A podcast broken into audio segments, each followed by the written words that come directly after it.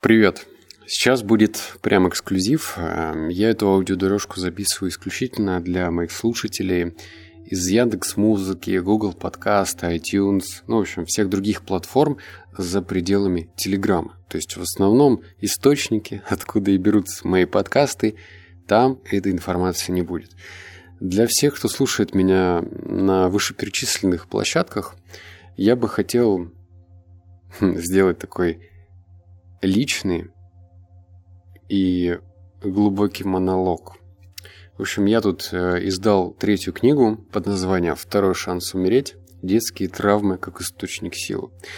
И делать саммари, ну, знаешь, пересказ основных выводов мне не хочется, потому что это получилась очень личная книга, и через нее я как бы проработал множество каких-то своих детских переживаний.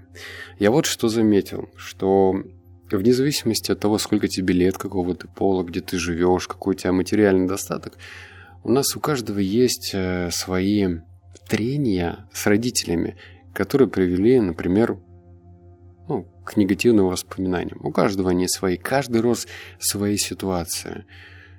И я сейчас не буду морализатором выступать и говорить, вот у меня было тяжелое детство. Да нет.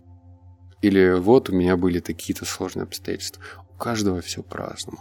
Но вот что главное, что эти проблемы, эти травмы, они тянутся за нами по сегодняшний день. Ты, может быть, их и не видишь, то есть они не так очевидны. Но когда наступает момент, когда тебе предстоит сделать выбор, то ты почему-то выбираешь тот вариант, который легче. Вопрос почему?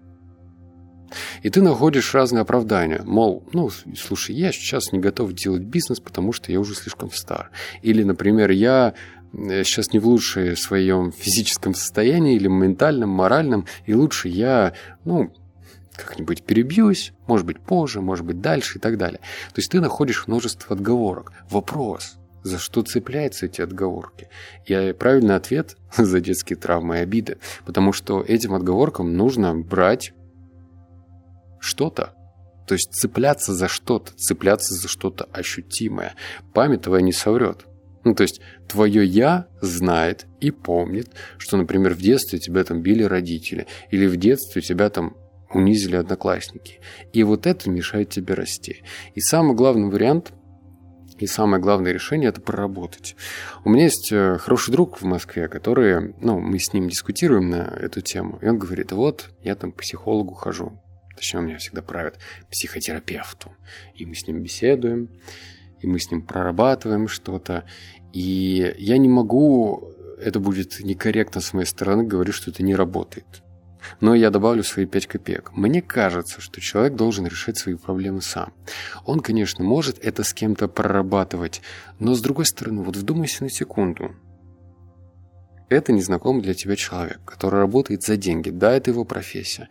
Он выслушивает тебя и делает какие-то умозаключения через вопросы. Ну, задает тебе встречные вопросы. И вот ты с ним разгоняешь, разгоняешь, разгоняешь эти истории, к чему ты приходишь. Ну, что тебе мешает самому это сделать? И вот эта книга, третья, «Второй шанс умереть», как раз-таки об этом. Я обнажил свою личную историю, причем, которая выставляет меня не в лучшем виде. Прям совсем не в лучшем.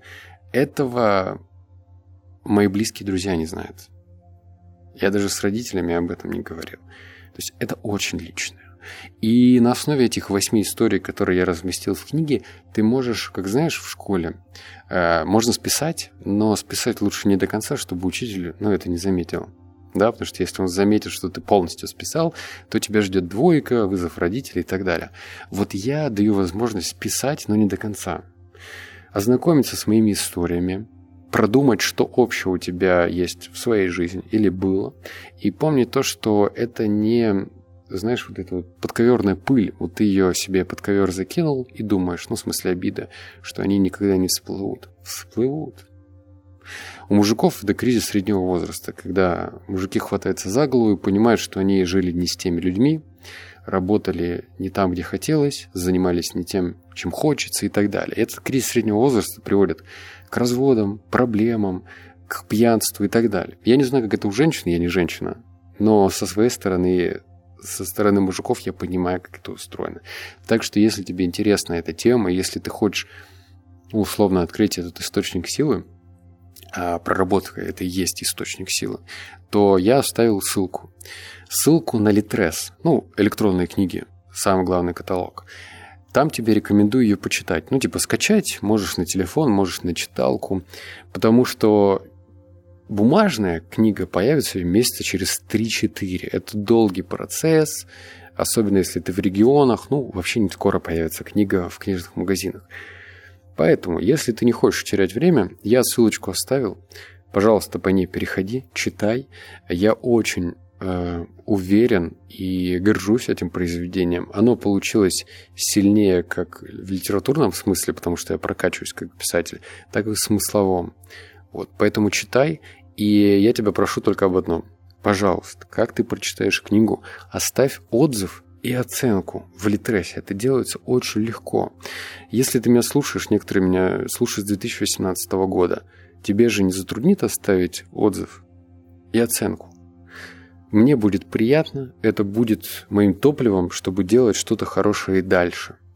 Так что рассчитывай на твою оценку, рассчитывай на твой отзыв и приятного тебе чтения. Прочтешь за один вечер. Некоторые люди говорят, что они почти посмотрели фильм, что это просто восхитительно. Пролетит время, не заметишь.